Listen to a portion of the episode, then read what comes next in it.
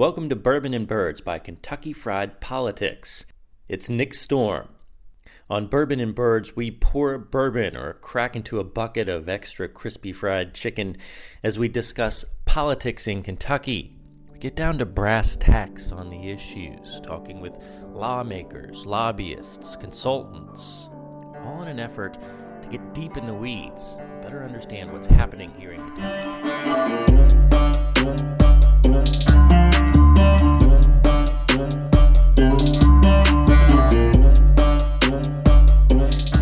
Guest is Senate Majority Floor Leader Damon Thayer, a Republican from Georgetown, who joined me at Jeptha Creed in Shelbyville. Senator Thayer, thanks for joining me. Nick, I'm happy to be on your podcast, especially right here at Jeptha Creed Distillery, a terrific place that has some great bourbon. Absolutely. Well, cheers. Cheers to you. Episode two of Bourbon and Birds. It's got a, it's got a good nose. Mm.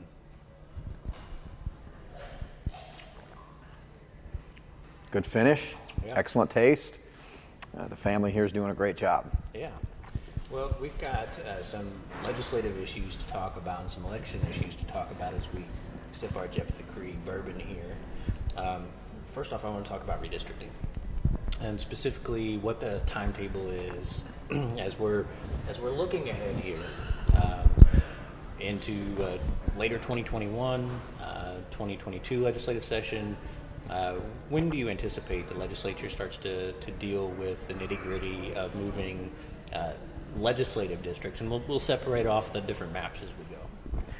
Well, so a little, a little bit of civics here. According to the Constitution, every 10 years, we must redraw legislative and congressional districts in Kentucky uh, in accordance with the 14th Amendment to the United States Constitution, which means one person, one vote. And that means that the districts must be as equal as possible to ensure that when, when I vote on a bill in Frankfort or any, any other legislator votes on a bill in Frankfort, that we represent an equal number of people for the next 10 years. Mm-hmm.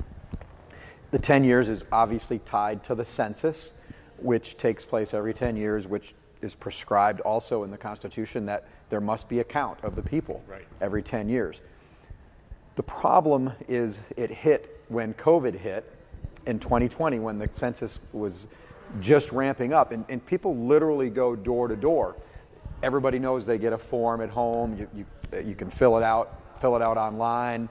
But not everybody does that. So there are people who go out in, in cities and counties across America trying to find the information uh, uh, in, in each household so that we can get an accurate count to draw these districts. And it also ties into federal funding based on population and, and, and other things that are built right. into the census. Right. We're, we're, running about six to eight months behind mm-hmm. because they had to stop because of COVID. So, what we do know right now is how many people live in each state. Uh, we, we got those numbers a couple weeks ago, and we're at 4.5 million people uh, in, in Kentucky which means uh, we, we grew at about half the rate of the country. I think we grew at a rate of about 7.4%. Okay. We about 4.3 million people uh, 10 years ago? Correct, mm-hmm. correct. So uh, we, we know that several states uh, lost population enough that they, they lost a congressional district. Michigan, Illinois, New York, California for the first time uh, in history did not, uh, not only did not gain a seat, mm-hmm. it lost a seat. And that's the first time that's ever happened. Ever since California became a state, they grew every 10 years. 10 years ago, they didn't grow, so they didn't gain a seat. This year, they actually lost population. And people are moving elsewhere, and we're seeing states like Texas and Florida uh, gain seats. We're going to stay the same at six congressional seats. Uh, so eight electoral votes, because uh, it, your electoral votes in, in, helping determine who the president is is tied to the number of congressional seats plus the two U.S. senators. So we know that a House seat is going to be the mean population will be about 45,000. Right. Uh, a Senate seat will be around 118,000. Mm-hmm. But according to case law, we can draw those districts to plus or minus 5%. Right. So they can, they can go down 5% or up 5% in the population. Congressional districts are different. Under federal law, we have to draw those to zero population variance. So they, they have to be identical in population, which means in, in, in the House seats, we can split counties in order to make the population. Right. For the Senate, Can't we can that. only split a county if there are more people living in that county than a Senate district will hold. So in the last census, we were able to divide Jefferson, obviously, Lexington, and then Kenton, which is split uh, between Senator Chris McDaniel and me. We do know, uh, based on population estimates, that Warren County and Boone County are going to be able to be split uh, in the Senate map. That's about all we know. Right. Uh, we won't get the precinct by precinct and county by county numbers apparently until September or October at the earliest. We believe, and this will go back to your initial question, we believe Governor Beshear should call us into a special session late this year, November or December, for the sole purpose of redistricting. Uh, we, we will get our maps ready. The House will do a House map. The Senate will do a Senate map, and hopefully we can get some input uh, from our delegation, uh, our congressional delegation, and we will agree uh, between the House and the Senate on a congressional map. That would be the ideal scenario for Governor Beshear to call us in. If he doesn't, when we get back in a regular session in January, we are going to have to immediately move the filing deadline back to likely its late January uh, start. Uh, you know, we, you remember we moved the filing Right. deadline to the first week in January, Right. something that Senate Republicans had been trying to do for years. Greg Stumbo and the Democrats balked, but once the Republicans gained the majority in the House, we moved that because you'll remember in a lot of cases, January was a wasted month. People didn't want to vote, uh, and, and, and the House Democrats in particular didn't want to vote on tough bills in January until they knew who their opponent was or if they had an opponent. Could draw a primary.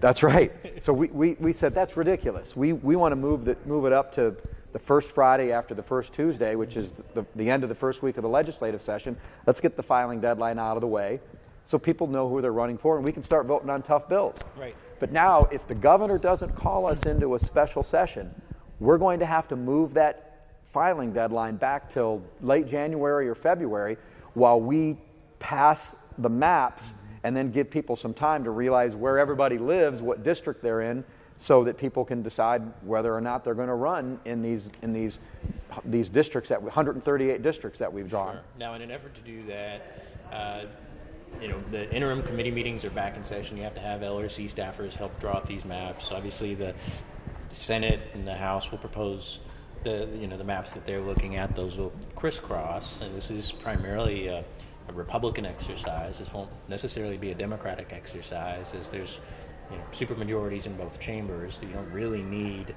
uh, the Democratic votes. Uh, of course, you know, Democrats may very well take this exercise as well and propose their own maps. Um, so you think, though, that to do all of that, if you know the population estimates now, you know an ideal House seat has to have 45,000 people plus or minus 5%, you would be drawing those maps now, correct? If we had the county and precinct level data, but we don't. But you don't. You have the, the big picture data. Right. Okay. So the problem gets into the, the split counties. Mm-hmm. I have a general idea based on census population estimates going back a year or so how many people live in Scott County and Grant County because I, those are whole counties. We have those estimates. But say, take Kenton County, which Senator McDaniel represents the northern one third, I represent the southern two thirds. We have no idea how many people we represent because we're in a split county and we don't have that precinct level data. And obviously, when you draw maps, you have to have the precinct level data. Back to the first part of your question. This will be the first time in Kentucky history where Republicans control both the House and the Senate. And, and yes, we will lead the way uh, on drawing these districts. Uh, um, I'm certain that we will seek input from uh, the, the Senate Democrats. There's only eight of them left. But uh, as everybody knows, I have a good working relationship with Morgan McGarvey, the Democrat leader. We're friends. Uh, we will probably give them more input than the Democrats gave us when we were in the minority the last time 1990 would have been the last census where Democrats controlled the Senate. Uh, so I'm speaking now about the Senate. I'm, the House Right, is going to do the House, Yeah. but this will be the first time that Republicans control the redistricting process for the House and the Senate. But given, and you, you illustrated that, 30 seats in the Senate. Mm-hmm. Now, uh, we know Wil Schroder is going to retire. Uh, expect that there could be other retirements that have not yet. C- CB Embry is, is not running again. So CB, Wil Schroder. I know there are other names out there. I talked to Danny Carroll yesterday. He said he's not ready to make that, that announcement yet. He's going to wait and see uh, how the summer goes. You know that kind of. That's thing. correct. I've, I've talked to. Senator Carroll, and obviously we hope he runs for reelection, but uh, it's a it's a you know family and a business decision, Sure. uh, and and we're waiting for him to make that decision. But as those decisions are made, it's going to make a big difference based on how you draw your maps. If you don't want a Republican incumbent to challenge Republican incumbent as those districts grow. You're absolutely correct, and that will be a big factor. I mean, you, you look at Senator Embry's district uh, in western Kentucky, there is population flight in western and eastern Kentucky. And it's going to be a challenge for both House and Senate Republicans to, to draw maps because the population is moving between the two interstates and the Golden Triangle, Lexington, Louisville, Northern Kentucky, and Warren County in Bowling Green. So, uh, you know, we, we will have decisions to make, and, you know, it's hard to say what we're going to do until we get the, the, the population data at the precinct and county level. But, you know, numbers can be moved, districts can be split multiple ways, and, Sure. and, and obviously we want to avoid uh, Republican on incumbent, Republican on Republican incumbent primaries. Right. And if I want to take my legislative hat off and, and put on my political hat, now you start talking about splitting counties, and you're, you've got some geographic political battles that could take place as your population centers shift. I mean, uh, to take a, a house look at this, we've seen this in places like um, Representative Shell's district, where you have these geographic battles. Um, where one person represents one county where there's a lot of people and the other one gets a little bit of that county but they're still technically in the same district. And so it becomes a, a, a bit of warfare over who's going to represent what population center so Of course, that's, not, that's now Representative Bray's district. right. And, and, and yes, those are certainly factors you have to consider uh, common interests. Uh, but at the end of the day, population is what drives it. And, you know, Greg Stumbo, when he was Speaker of the House, had some very unique ways of drawing districts. You can, In, in my hometown of Georgetown, you can stand uh, on Main Street uh, at the county courthouse and be in you can be in Representative Savannah Maddox district and look across the street and be in Representative Mark Hart's district and look across the street and be in Representative Phil Pratt's district. I mean, basically divided up a downtown into three districts. And he did that to try to beat Ryan Quarles. yeah There's no doubt. And he, he then he, he gave up on trying to beat then Representative Brian Linder, made that district more Republican, and tried to make uh, Ryan Quarles' district less Republican so that Charlie Hoffman could have a shot at, shot at getting a seat back.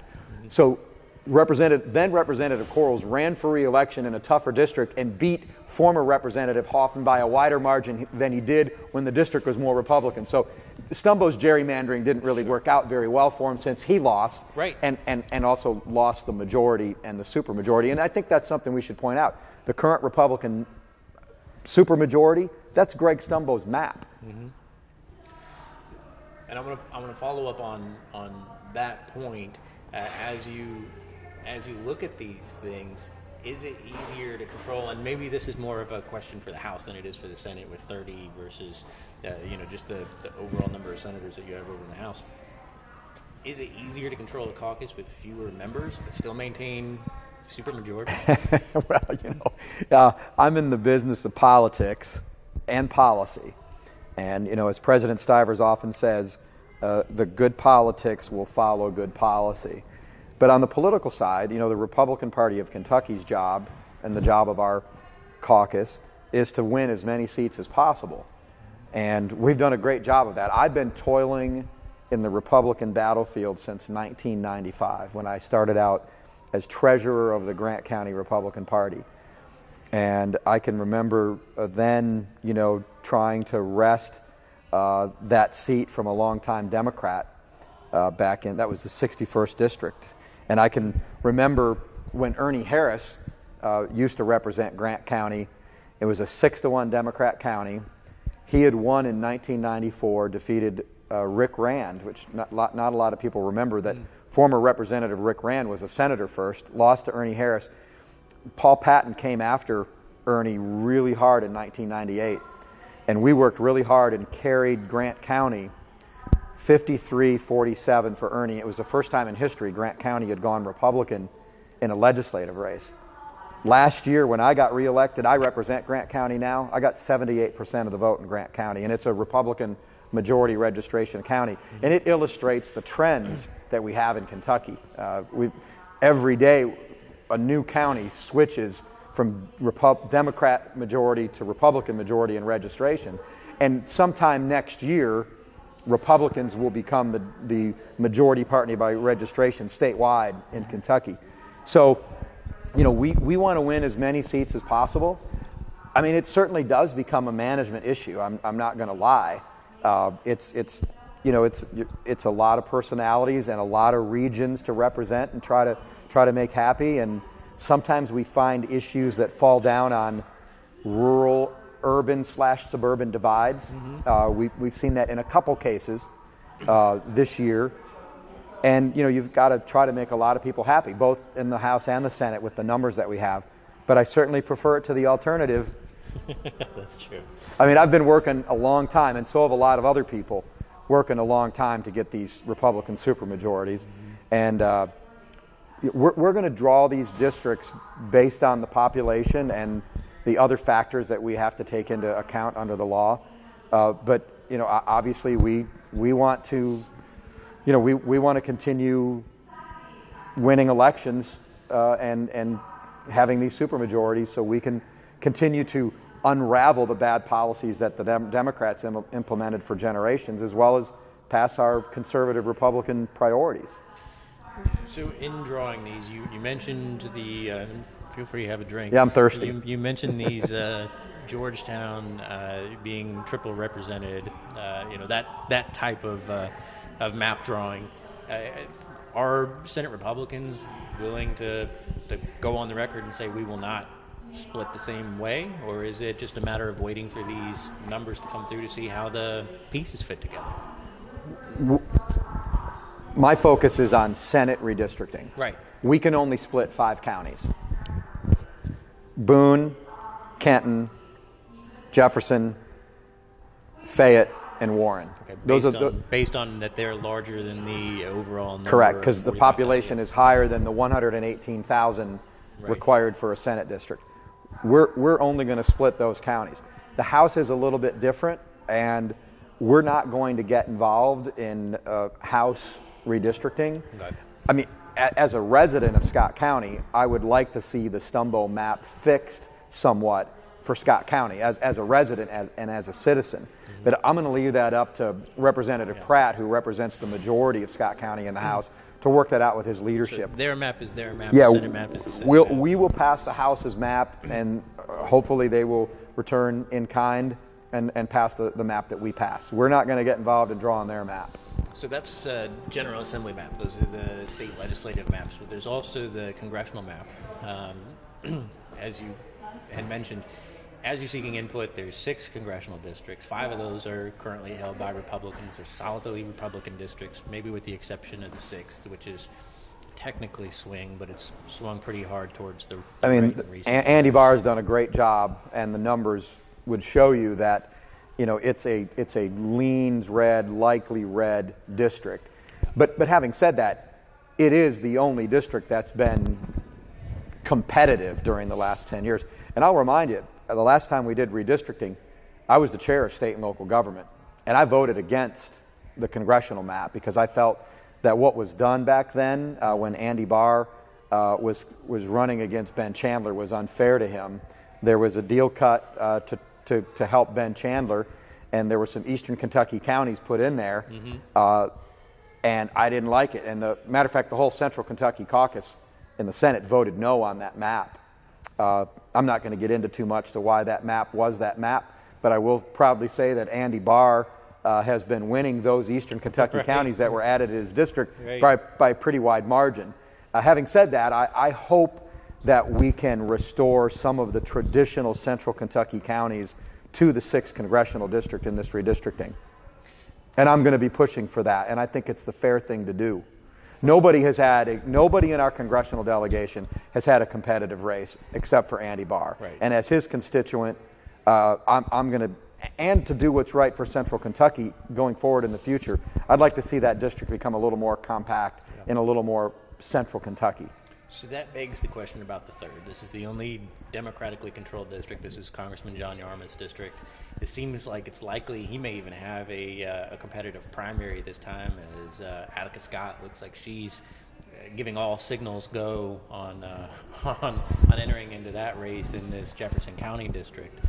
As you look at this, there's a couple schools of thought. One of those schools of thought is that you can weaken the third district uh, by taking out some of those eastern uh, Jefferson County heavily Republican uh, suburbs and placing them over into the fourth, or you know, however you end up drawing that map, uh, or and, and leaving that as a solidly Democratic district, or you put more Republican counties into the third and try and make uh, make it competitive.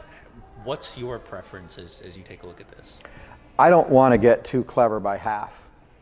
I am, I am not in the camp that believes we should try to weaken the third district to try to get a Republican in there. I think it's risky, and then you make the five districts that we have. And, and you know, by the way, Ed Whitfield and Ron Lewis worked really hard to win the first and the second congressional district, uh, now represented, of course, by uh, Representative Congressman Comer and Congressman Guthrie, both former legislative colleagues of mine. Mm-hmm. And you know, I, I don't think it's smart to try to get too clever by half with the third congressional district. I'm not a fan of Representative Yarmuth. His voting record is anathema to me, but I do think he rep- represents Louisville pretty well.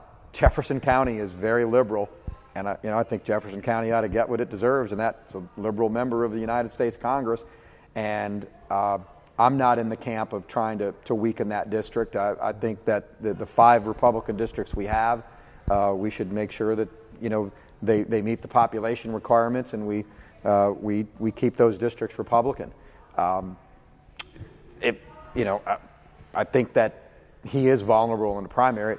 I still cannot believe Charles Booker is not running against him in the primary because I think he could win that. Whereas Charles Booker has no chance to beat Rand Paul, but you know maybe he's running for other reasons. Um, but and maybe he and Representative Attica Scott have cut a deal where he runs for the Senate and she runs for the House. She, she may beat John Yarmuth. Um, that's going to be fun to watch. Uh, but I'm, I'm not in the camp of uh, trying to carve up Jefferson County and make the third district a, a, a, red or even a purple district. Yeah, which which makes sense. I mean, you know, what what more do Republicans get holding you know five or six versus six or six? Uh, Yarmuth really isn't much of a player when it comes comes back to, to overall dealings in, in Kentucky, uh, just by basis that there's not any other uh, Democrats at, at the federal level. Right. And I, I just look back 30 years what the Democrats did in congressional redistricting. They did try to get too clever by half. Mm-hmm. And then look what happened. Ed Whitfield won, Ron Lewis won, Andy Barr won. Uh, you know, the fourth and the fifth were, were always going to be, at, at, by then, were, were solidly red districts. But they, they tried to get too clever, and look what happened. It backfired on them. And, you know, I think you have to learn from the lessons of history, mm-hmm. and I don't think we would be well served to go down that path. It, it, look, Louisville's liberal. It deserves a liberal congressman. I don't think we should get in the way of that. It's important to remember, I think, too, that anything that you do in any district, the congressional maps especially, are a big wheel. It's got to, you know, population shift here means a population shift here it means a population shift here. and that becomes complicated based on the incumbency of uh, particularly the folks over in the West, where you've got a Warren County seat and you've got a Monroe County home district. It'd be easier to probably chop the tail off of those and you know uh, draw the maps. Uh, you know, a variety of ways that you could do that. Um, but that's likely not going to happen as long as those folks remain incumbents. That's true, and and and that in every state where the legislature draws the districts, which is the way it should be. And some states go by commission, and that's.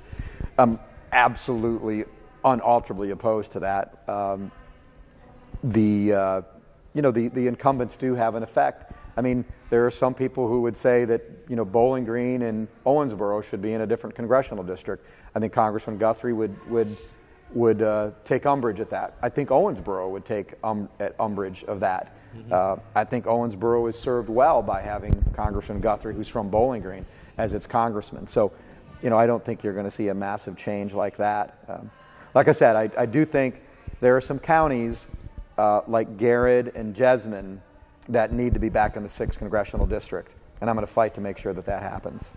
What about over in the fourth, and and maybe it, it seemed like Beshear performed well over in northern Kentucky. Is that a signal of perhaps things to come as, as Democrats find some, some power up no. in, in northern Kentucky? No, no. That was uh, that was an anomaly.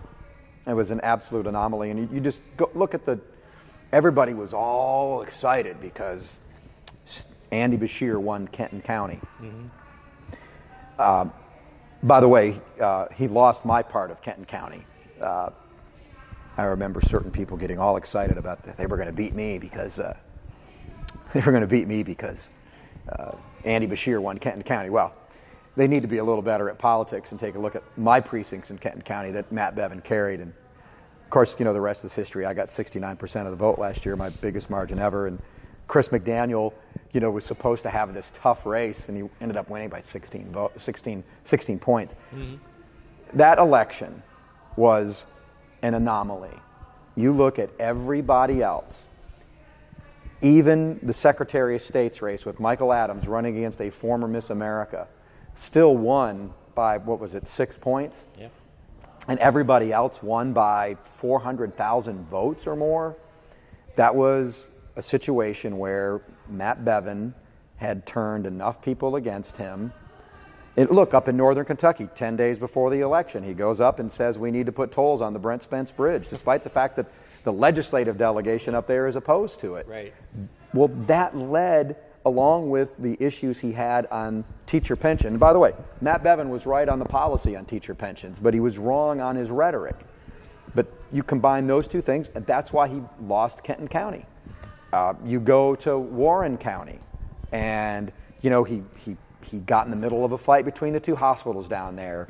He didn't treat Jenean Hampton very well. And look, he was in his right to, to, to switch running mates. Sure. But the way he handled it was wrong. And that hurt him in Warren County. And then he goes down to the Rotary Club and he says terrible things about their favorite son, Chief Justice John Minton. Now, I'm not a, I'm not a big fan of, of Chief Justice Minton. Nice guy, but just not a fan of his opinions. But you, I would never go into his hometown and say the things about him that Matt Bevin said. And that's why he lost Warren County. Mm-hmm. He lost five counties that a statewide Republican should never lose Kenton, Scott, Madison, Warren, and Campbell.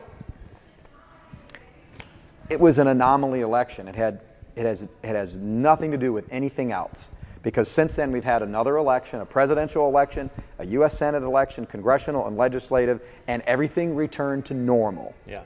That was a, he, he, he, Andy Beshear is an accidental governor who won by 5,000 votes in a plurality. Also, remember the Libertarian candidate, whose name I can't remember, didn't even campaign. He pulled enough votes off of Matt Bevin, and that was, that was tied to the Jenean Hampton situation and the way he handled that. So, this, this narrative that, oh, you know, Northern Kentucky's competitive because Andy Beshear barely won, it's just, it's just bunk. And, and we have debunked it in, in an election since then, and we will continue to. Northern Kentucky is solidly red. Well, I want to pivot with you. I got a little bit of bourbon left, so I want to keep, keep talking to you. Um, pivot with you towards elections. You brought up Bevin, you brought up that, that campaign. Bevin is popping up again. He was at RGA, he's been talking to folks.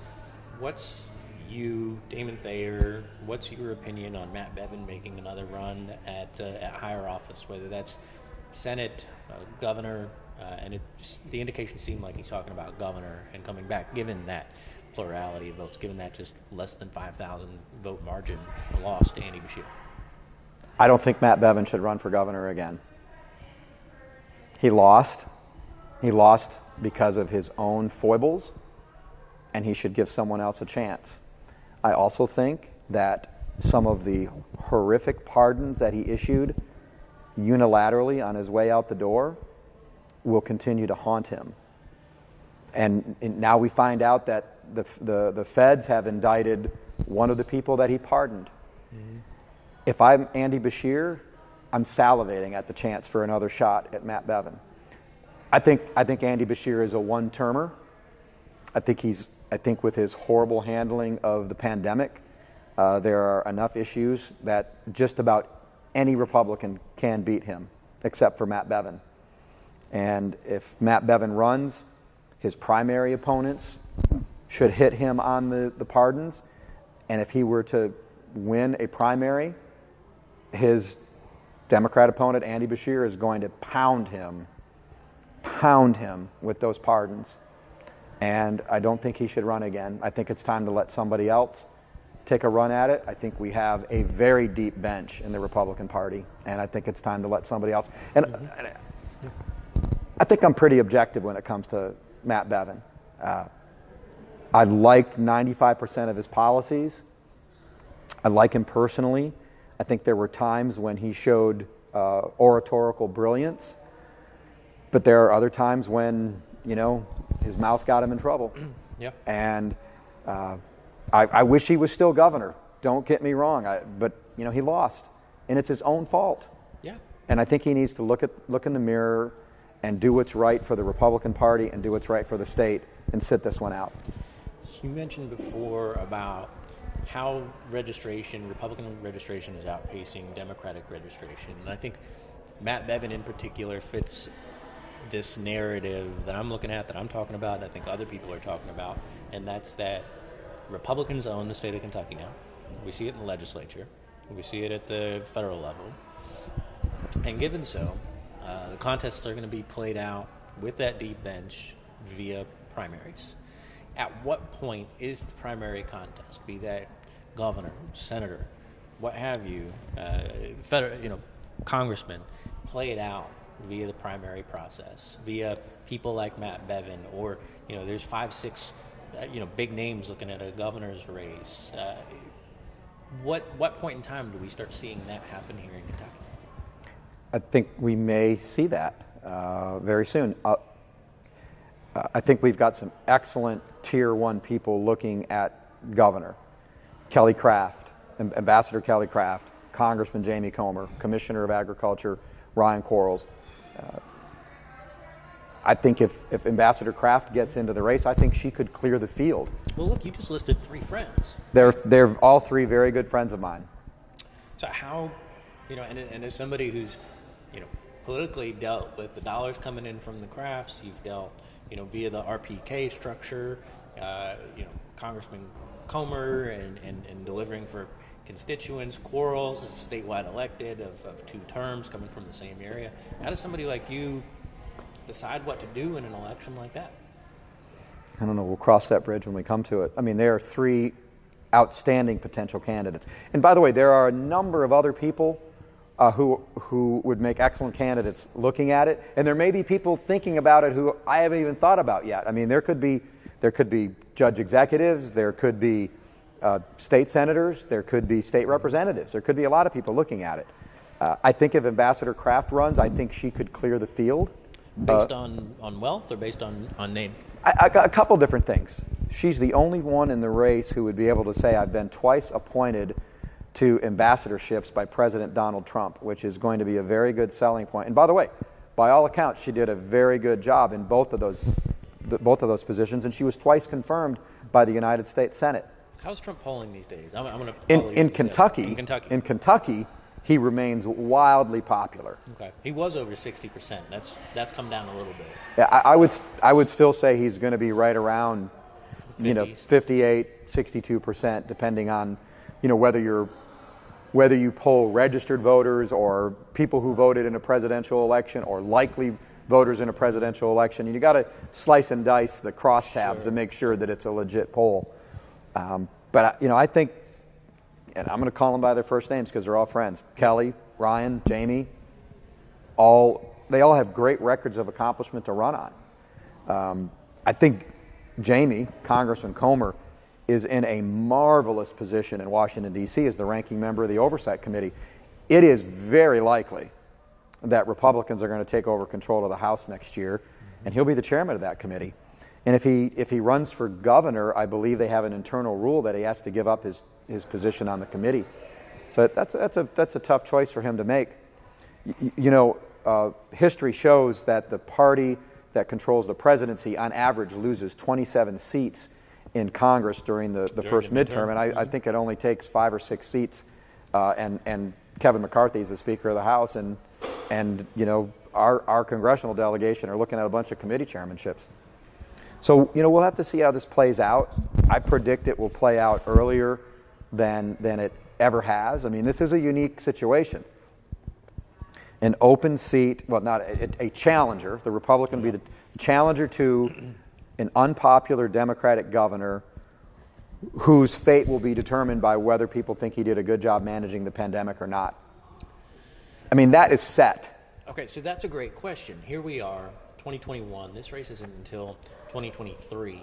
Uh, assuming he doesn't face any Democratic challengers, he's really not doing a ton of work until May of 23, even though we know the work actually starts now. He's not actually campaigning until May of 23. What issues are at play in May of 23 that we can look at now? And, and is the handling of the pandemic, is, is the first year of, uh, the, of his policies still the, the basis of, of what Republicans are talking about and, and what Democrats are talking about? It will be the defining issue. And if you look back at Matt Bevin's term, the things he said in 2017 and 2018 when we were having the debate over teacher pensions Mm-hmm. pretty much sealed his fate. People didn't, rem- didn't forget that. People are not going to forget his handling of a once every hundred year pandemic uh, that occurred in 2020. They're not going to forget that by 2023. Now, could, that he- could split both ways, though, right? it can split both Yep. ways. He's going to go out there and talk about the positivity rate and, and, the, and the death rate and how his measures saved lives. And, you know, we're going to continue to talk about the fact that he bungled the unemployment situation. Not, not only could he not handle the claims, but also there's corruption his, in his administration where the lieutenant governor's hairdresser got preferential treatment and a couple dozen people that work in his UI office illegally funneled unemployment insurance checks to themselves despite the fact that they were working. So that's, that's a scandal. Then you got the fact, and there, there, there's a certain part of the Republican base that will never forget that he sent state troopers out to cite people for going to church on Easter Sunday. That will not be forgotten. And then the, the, the freedom and liberty issue related to mask wearing, to the mandates, to picking winners and losers of what businesses can stay open and which cannot. The, the bar and restaurant industry Yeah. and those affected by it are not going to forget how he shut them down twice when the evidence showed that he shouldn't do that. And then the other issue was his ostensible shutdown of schools for the better part of a year. He will say that he didn't, but let's, let's be honest. His policies basically forced superintendents to shut down schools, some for longer than others. Mm-hmm. The two largest school districts in the state, Jefferson and Fayette County, were ostensibly shut down for a year. Yeah. And those, those kids, are, it's going to take, I, I was told it, it's going to take three to five years for the students in Jefferson and Fayette County Catch to, re- to catch back up. And in districts that had to deal with different shutdowns but started back earlier, 18 to 36 months. Wow. And, and, and you know, remember, we're also seeing Of course, they don't vote, but their parents do. their parents do, and their parents aren't going to forget that. And they're not going to forget how Andy Beshear shut down child care. Uh, we're seeing the, the lowest number of female participation in the workforce in 30 years after we, we, we, we were at peaks because a lot of moms had to, had to make a decision to stay home with their kids because they didn't have child care to send them to and they needed to stay home and help them with virtual learning. People aren't going to forget that. And, and it's, it's going to take a while for people to recover from this financially, too. And, now we've got the fact that, you know, the governor won't end the $300 a week supplement, or is it 300 a month, 300 a week? Uh, I think it's 300. Well, I don't know. What, That's a good question. whatever the federal Yeah, supplement yeah, is that 23 other states have ended, Right. which is giving people an incentive to stay home and not work. And we've got help wanted sign after help wanted sign. Business, some businesses can't even open up to full capacity because they don't have the people to, to, staff, yeah. to serve the to serve the customers. Which- it's a big problem. And I've talked to some restaurant owners, and some of that I think is due to uh, a migrant workforce in the back of the house that shifted towards states uh, that opened up their restaurants sooner. They Mm. weren't tied to uh, Kentucky, and so you know, let's let's go to these other states and continue work. I think that's true. I think that's true. They, they you know, and, and a lot of those are surrounding states. A lot of our surrounding states uh, opened up earlier than we did, uh, dropped the mask mandate earlier than we did, opened bars and restaurants earlier than we did. And, you know, here we sit today on June 3rd. Yeah. We're still a week away from being fully open. Only three states will open after Kentucky California, Vermont, and New York, which are deep blue Democrat states. And, you know, I went to the Kentucky Oaks and the Kentucky Derby, mm-hmm. in, live and in person. 50,000 people both days. Yeah. I maybe saw 12 people wearing masks. And apparently there were only 10 cases of COVID that were traced back to Derby weekend at Churchill Downs. I think that proved that we are past this thing. And the, the governor just wants to hold on to power in his daily press conferences as long as possible. Because after June 11th, he's going to have to return to a more traditional governor model where he's going out doing uh, Ribbon groundbreakings and yep. ribbon cuttings and dedications. And you're already seeing him do that. And, and And that's what I was going to ask. So there's billions of dollars. You know, the Biden administration, you got to remember, we got a Democratic president, Democratic governor, got four billion dollars coming Kentucky. I think two billion of that the legislature, and, and correct me if I'm wrong, the legislature uh, allowed how we're going to, in, in principle, spend some of that money. we, we appropriated a billion of it, and there's still a billion left for us to appropriate in the next session. Okay. And there's a timer on that money that expires in 2024. So, given that, billions of dollars coming in. Right now, we can talk about a stagnant economy, uh, restaurants that have been hurt, uh, you know, people that are not getting emails answered on an unemployment side of things.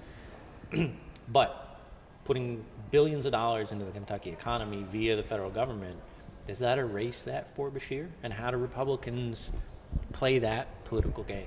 Well, first of all, we're, we're living in a false economy propped up by these federal dollars.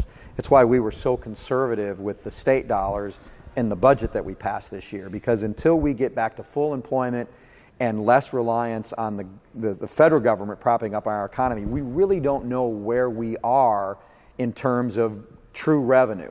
So we don't want to spend money that we don't have or Yeah. create line items in the budget that are then recurring and find out two years from now we don't have the money to do it. We do have the ARPA money that no Republican from Kentucky in Congress voted for, but we, as the General Assembly, have the constitutional right to appropriate it, and we appropriated half of it, and we will do the other half. I mean, these are infrastructure projects. We're We seeing, did you it know- towards yeah. needed infrastructure, but look, Andy Beshear is going to be everywhere that there's a, a shovel or a ribbon and a camera. You better believe it. And he's going to try to yeah. ride that to reelection. We're not, we're not naive. Yeah. We're not naive. Uh, there's no doubt. And he's going to get local press coverage uh, from doing that. Uh, and, and certainly that's an issue that he's going to run on for reelection. But I go back to my earlier point. People are not going to forget the, his management of the pandemic, for better or for worse. And whoever our nominee is is going to have to make a, a, a case and remind people that Andy Beshear uh, curtailed your liberties and freedoms and your right to go to church and, and hurt a, a lot of businesses, killed a lot of businesses, and hurt kids' education and their mental development and all of the other societal consequences like increases in domestic violence and rape and child abuse and all these other consequences that we're going to be dealing with for years. All right, well, Senator Thayer, I'm going to leave the discussion there. I think we could continue to drink and talk all day, and that actually sounds like a like a pretty good day. But uh, I'm going to leave it there for now. Thank you so much for your time.